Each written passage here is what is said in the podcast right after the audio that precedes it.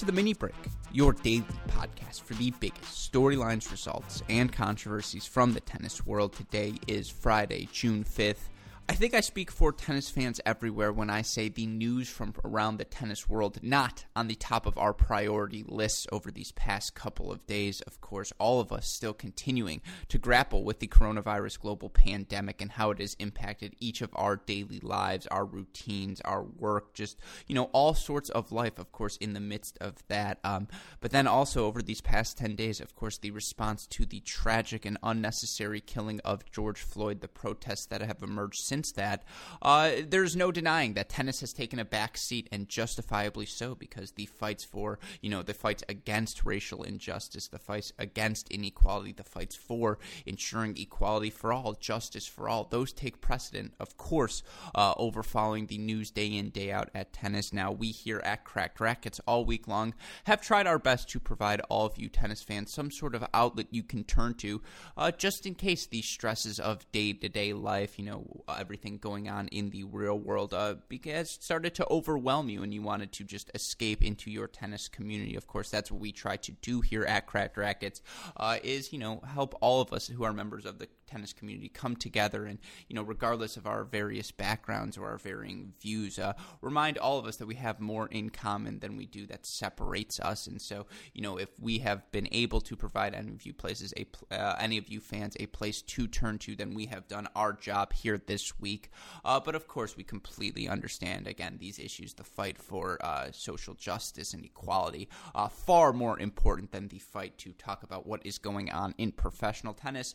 Uh, but of course, that's That's what we do here at the Mini Break Podcast. And so going into this weekend, what I wanted to do for all of you listeners, and again, it's been a great week of Mini Break Podcast for us. We've had, you know, J C Arrigoni, uh, Jay Berger, Carousel, Max Rothman. For me, you know, I'm four for four all week long. And so I figured I would wrap up the week with a lighter pod, a shorter pod, but just to let all of you tennis fans out there know that there are so many exhibition events going on around the globe right now. And there are a lot of uh, exhibition events on the horizon as well that we can all start to get excited for, because no, the A T P, the W T A, the I T F still suspended uh, through at least the start of August, but we are starting to see our favorite pro players return to the court. And again, is the exhibition format the ideal format? No, no one would say that. I think we all are itching for even an A T P two fifty or five hundred at this point, uh, let alone anything else, but uh, it is certainly going to be nice to see our top players return to the court again, feel some sort of sense of normalcy uh, returning to all of us as tennis fans. So I want to give all of you an update on where we are at exhibition-wise.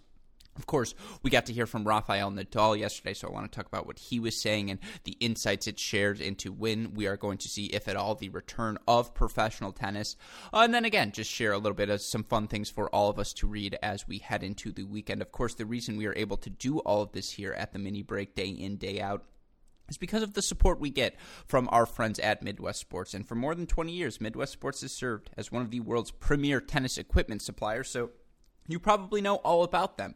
Maybe you didn't know, although I'm sure you do, that they offer a comprehensive selection of fast-shipping tennis supplies that few retailers can match and have one of the largest in-stock inventories of tennis equipment online, with tens of thousands of products available for shipping directly from their automated warehouse to your front door. They value innovation and have personally tailored their products to highlight your skills on the court, whatever they may be. And you know, maybe you don't know what it is you need on the court. I know I am home this weekend. My little brother graduating high school, and I know he, uh, you know, him, me, my older brother, we're going to go hit, and I can tell you my older brother, Eric, he's lost on the court up there. He could certainly use an equipment update, and I told him, hey, you should call the well-trained staff at Midwest Sports because, you know, I like to think of myself an expert, but Eric, your tennis game is too far lost for me. So you should call them and ask them to help you get that perfect racket, perfect shoe, or perfect pair of tennis clothing that is sure to put you out of the competition, Eric, because you could use all the help that you could get, and you know what he did? He called them, and he's got a new racket, new shoes on the way. And of course, the reason he can do that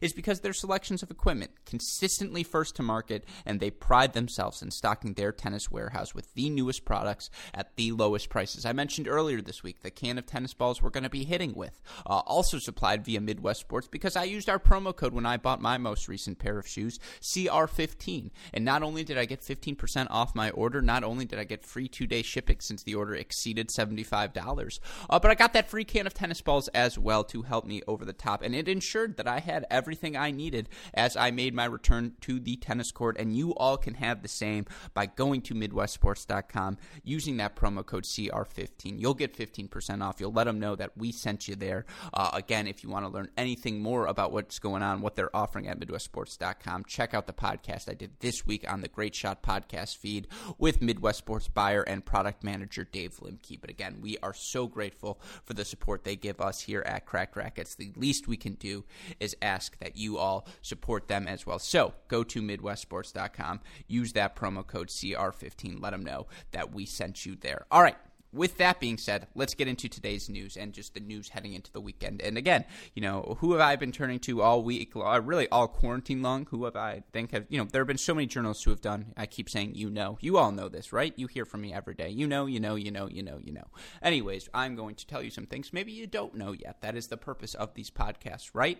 Anyways, that's a nice little opening tangent for you all. Show you I'm back in my basement frame of mind. This is where I would say the first seventy percent of Cracked Racquets podcasts happen. I feel like I'm in my natural environment, so there may be an additional tangent or two for all of you today. Of course, it's also a Friday. I'm feeling loose. I'm ready to get into my weekend. I'm very excited to make the return, again, safely, healthily to the tennis court. And if you're in a region where you can't do that, please listen to your local officials, defer to them. They have your best interest in mind. Uh, but I know here where I am that I can get back out on the tennis court, and I cannot tell you enough how much I am looking forward to whooping my little brother's once again. Anyways, because, you know, I feel like I've stayed in better shape during this quarantine that he ha- than he has, even though he is a senior in high school and my, you know, metabolism not nearly at the heights that it once was. Anyways, you came here for the tennis news, not news on my metabolism, so let's get to that right now.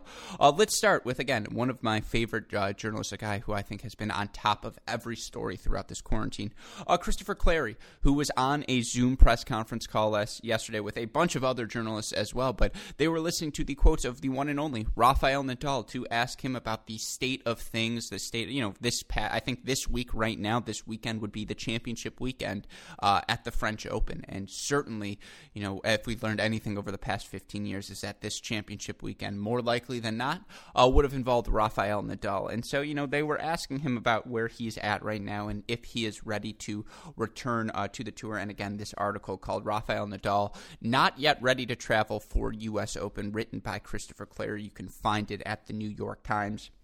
I don't want to give away the writing, but I do want to say it's fantastic writing. But I do want to talk about some of the quotes Rafa on. Uh, offered.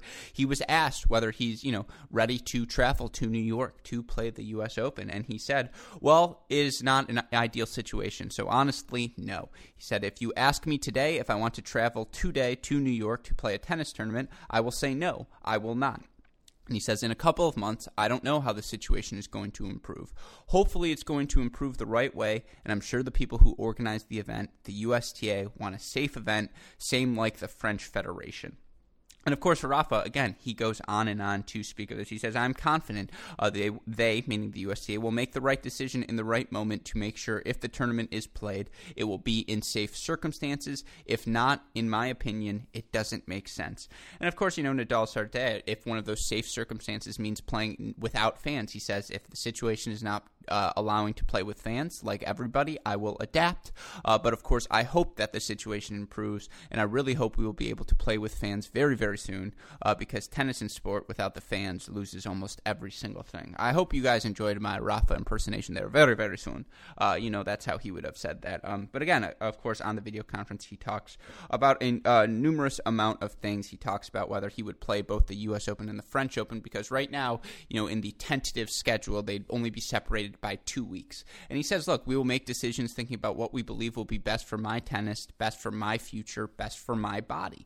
And he continues to say, you know, it's a worldwide tour. We need to be clear. We need to be responsible. We need to be sending a strong message, and we need to be a positive example for the society.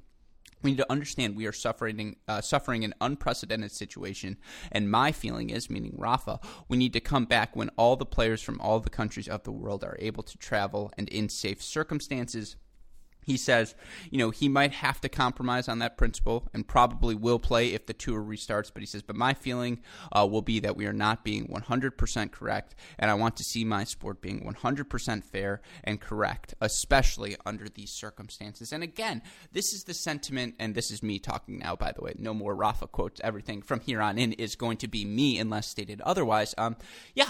That's the biggest concern we've said for months now with the international nature of the sport. It's not just, you know, when you're playing an event like World Team Tennis, which is mostly American players. I don't want to say all, but mostly American players. Or you're playing these local exhibition events where, you know, you talk about things like the uh, U T R Tennis Series. You know, those were all people who had been in America for the duration of this quarantine. You talk about what's going on at Mortalou's Academy or what's going on, you know, in Alba with Djokovic and what's going on.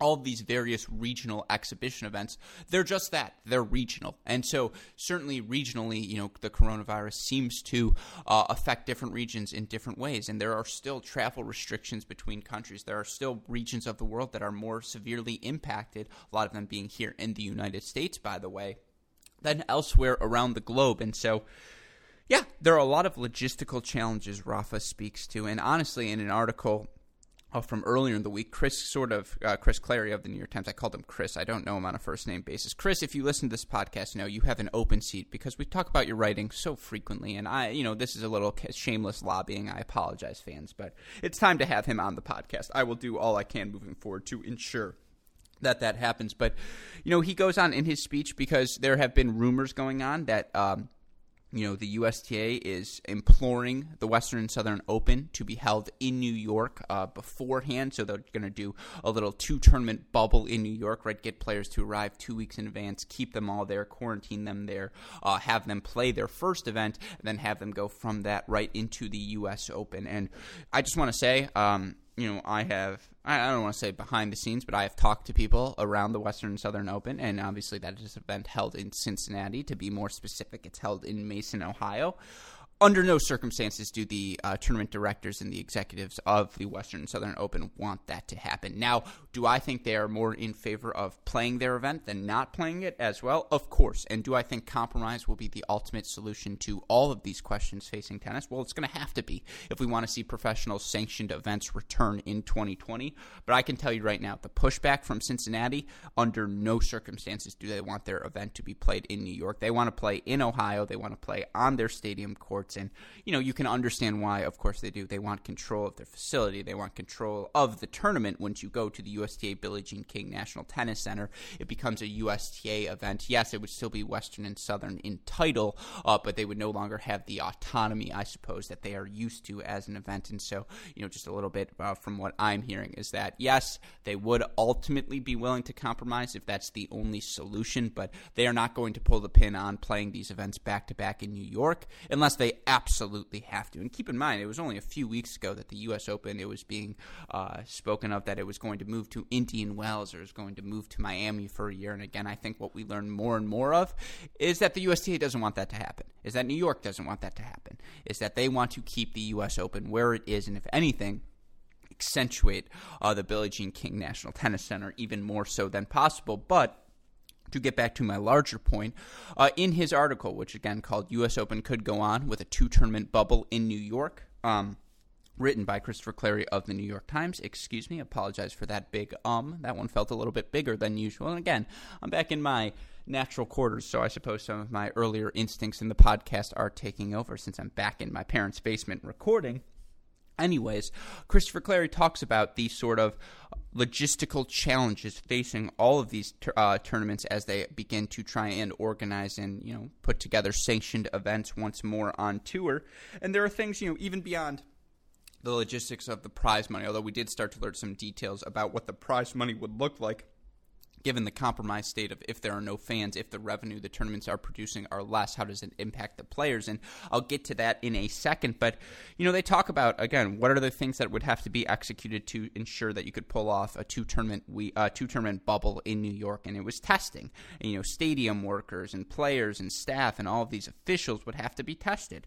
And right now, that's a difficult thing to do, you know, to uh, organize and uh, assemble that amount of tests and ensure that players are consistently getting tested and ensure that they do all stay quarantined and that they do all stay in a bubble. And again, when you talk about the N B A, which is announced it's coming back, twenty-two teams in Orlando, that's so different than tennis because a lot of those teams have been, you know, they've been together. They've been staying in their area. They didn't go home. Uh, it's just a much more, you know, it's your team. It's a condensed, it's a group. I, I suppose it's, you know, there are just so many different entities because, again, of the international nature of the sport, because of how many different circumstances all of these different players are coming from.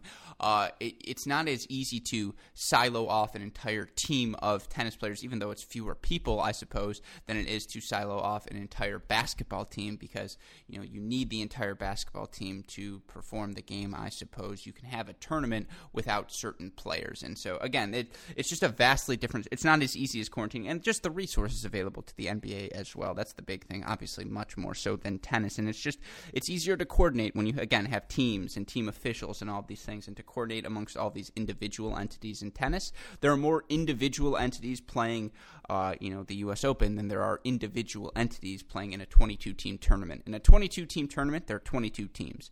In a, you know, a U S Open draw, there are one hundred twenty-eight different teams. Even if it's fewer individual people, it's still so many different circumstances. Anyways, so testing, one of the things they'd have to do. And by the way, if someone tests positive, what does that stop the event? Does that person just get kicked out of the event? What's the result of that? What are the contingency plans? All things that still need to be worked out. You know, what are the rules and events? Is it going to be a condensed draw? Is it still going to be a long draw? Are they going to have chair umpires? Are they not going to have chair umpires? I certainly imagine they will not have have ball boys moving forward, and that makes a lot of sense because why uh, put that uh, potential to be exposed, whether it be a player or a ball kid by a player, just more people touching the balls. You want as few of that as possible, I suppose, at this point.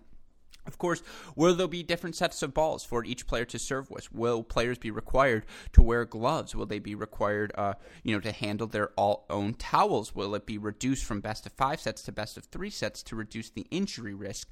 Uh, these are all, again, things to discuss. And what are they going to do with the venues? What are they going to do with the cameras? If there are no fans in tennis, what's that going to look like?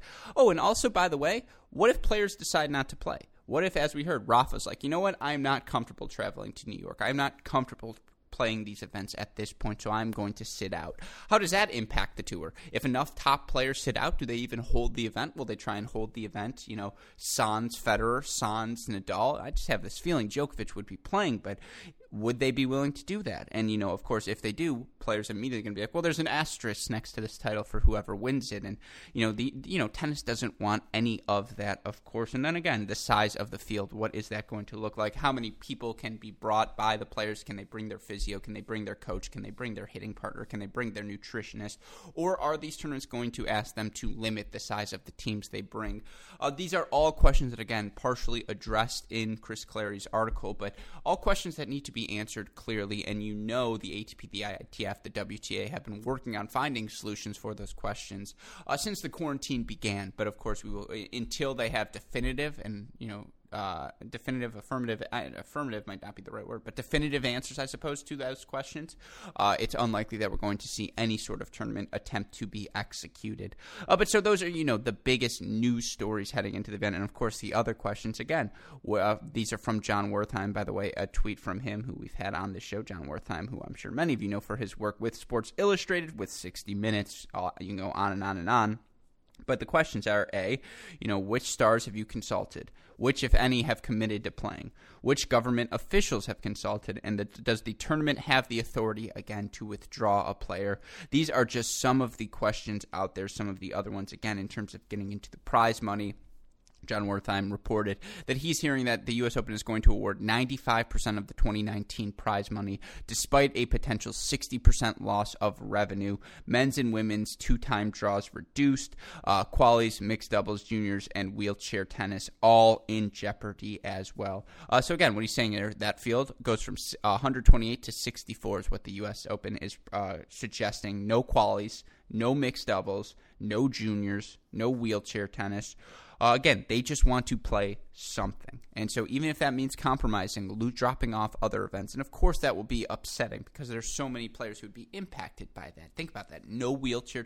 I imagine the majority of wheelchair tennis uh, happens at the major, uh, you know, the, the major um, earnings uh, moments, the time for, you know, the U S Open wheelchair champion is going to make his most money, or at a Grand Slam, or a wheelchair tennis player, like any tennis player, is going to find the most money at the slams. And so, you know, that's a, it's an entire uh, economy, I suppose, of wheelchair tennis players impacted by this. And, you know, no junior events you can live without, no qualies. Think about all of those players ranked two hundred to, you know, who you fight your ass off, and I'm sorry for swearing there, but you literally, you know, you are fighting all season long to put yourself in a position where if you are a lower ranked player, you just make Grand Slam qualies, and then maybe you can go on this dream run and qualify for a main draw. And not only do you get the points benefit from that, but the prize money differences, again, just making a first round at one major, that can make the world, that can, you can literally, you know, cover all of your expenses for the season just by doing that, by losing first round of a major and qualifying for that major.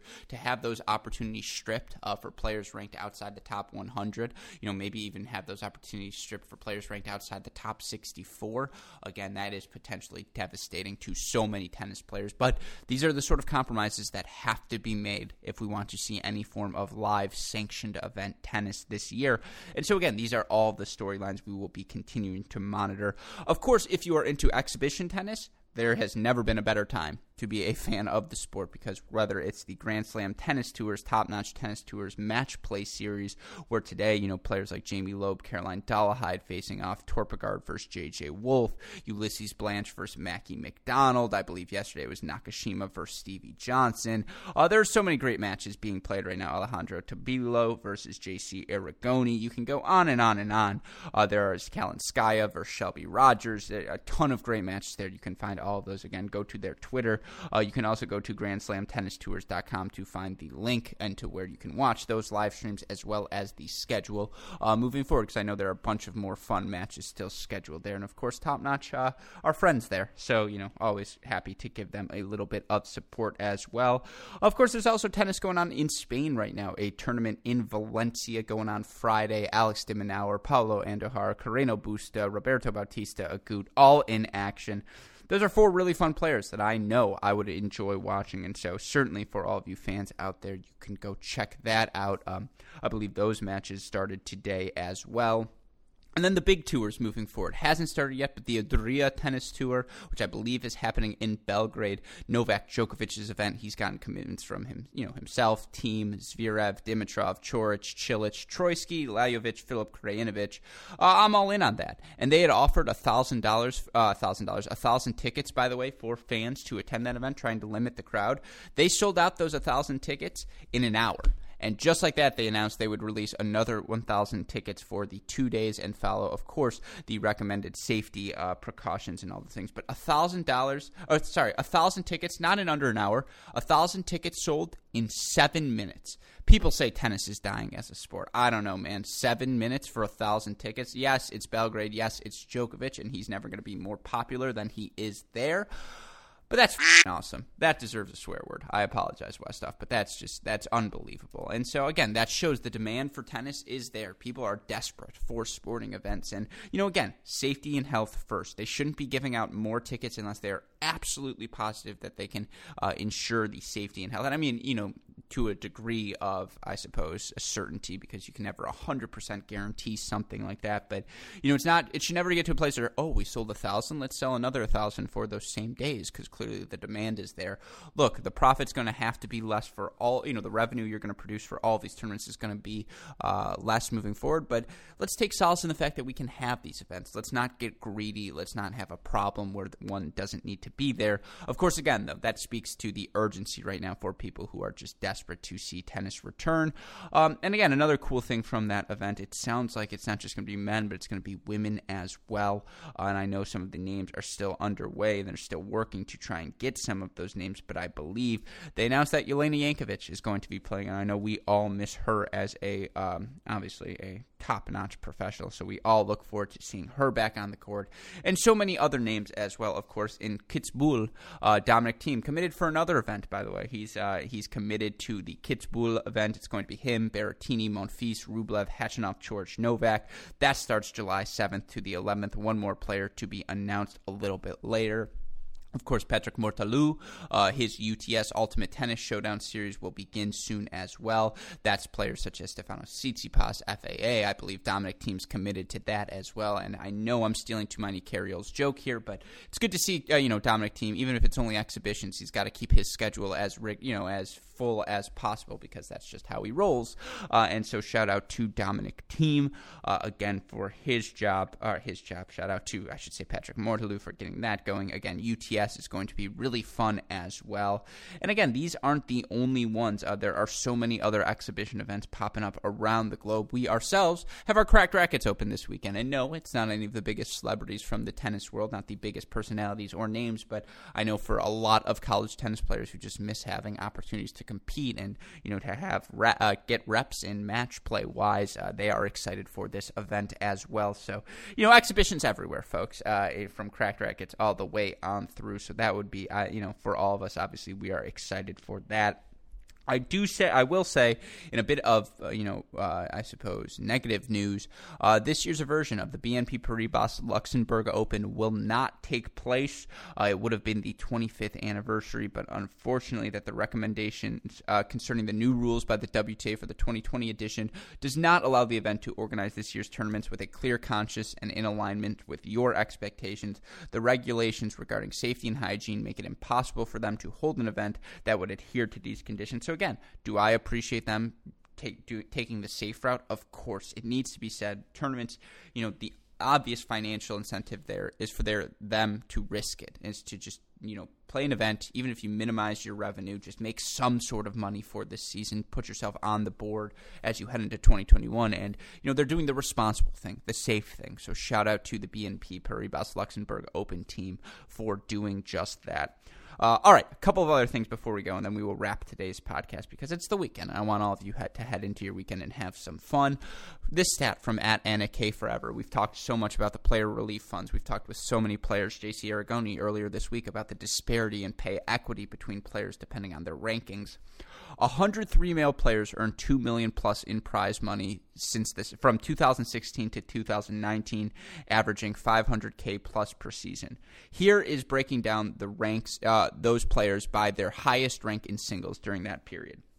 Of the players who made two million dollars plus prize money, twenty-nine of the one hundred three ranked one through ten, nineteen of the one hundred three, eleven through twenty, thirty-seven of the Uh, one hundred three, twenty-one through fifty. So again, some quick math here. I believe nine plus seven is sixty. So sixty-six plus nineteen. That's going to be eighty-five of those one hundred three top fifty players. eighty-five of the one hundred three players who made over two million dollars over the past, again, two million dollars not in a single season, but two million dollars plus dollars over the past four years. eighty-three of those players were top fifty. You know, it was only, I believe, eighteen of those players. Um, wait, I feel like that math has to be wrong. So eighty-three. Uh, wait, how is that? How did I butcher that? Let's see. It's thirty-seven plus nineteen. Sorry, this is live math for all of you. fifty-six. fifty-six plus twenty-nine is one hundred percent eighty-five. I'm positive I'm right on this math. I think we're just missing a player or two. Anyways, you know, only eighteen players. Uh, eighteen. Oh, that's where I. No, no, no. I was right. Only eighteen players. Again, crisis in math. I apologize for all of you. It's true that I must be at my parents' house if I'm struggling with math once again, although I used to be pretty good at math back in the day. But again, story for another time. Um, you have to be top fifty to make a comfortable living in this sport. That is something that we have learned more and more of. And sure, if you're top seventy-five, you will get by. Uh, I would say, fine, top seventy-five to be comfortable. You know, if you're top one hundred, A, you're worrying about, am I going to fall out of the top one hundred? And the second you do, you're not playing A T P two fifty level events. You're playing challengers again, and the financial struggles become real once more. Uh, but that speaks to the significant, again, pay equity issues, the financial incongruity between what goes on at the challenger level and the future level and what goes on at the top of the game. So appreciate Aunt Anna K Forever for offering those stats up to us.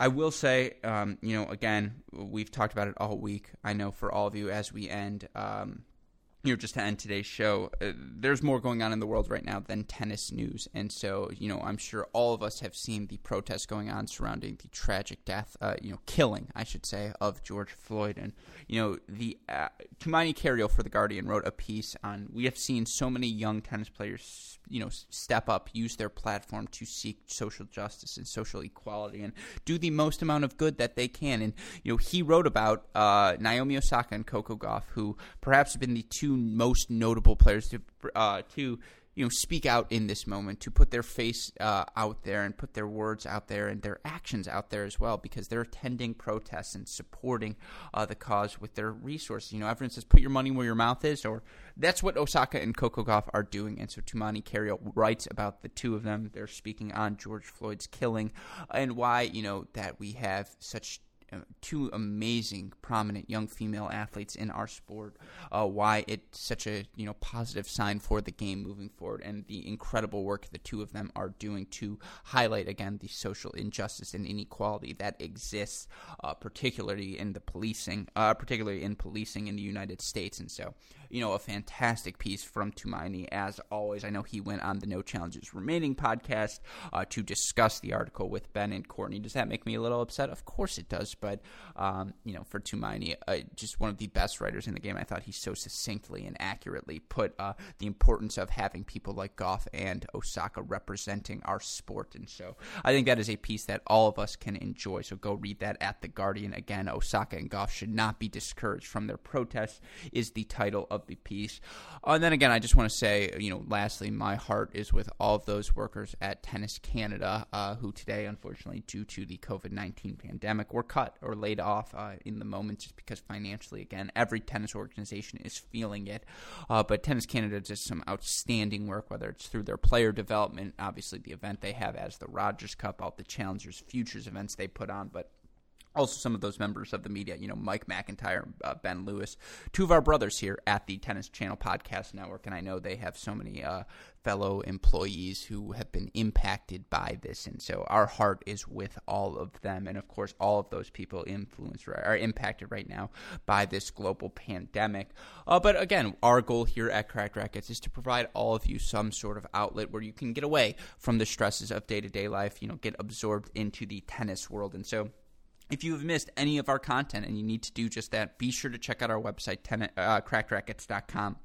Uh, in terms of the podcast, Cracked Interviews podcast, rockin' and rollin'. This week it was Jada Hart of U C L A, the All-American in singles and doubles, as well as the defending Olympic gold medalist in singles, uh, as well as someone who has been a top player throughout her time playing tennis juniors uh, through the professionals, Monica Puig, uh, on the Cracked Interviews podcast as well. And you can find that one, by the way, in video form.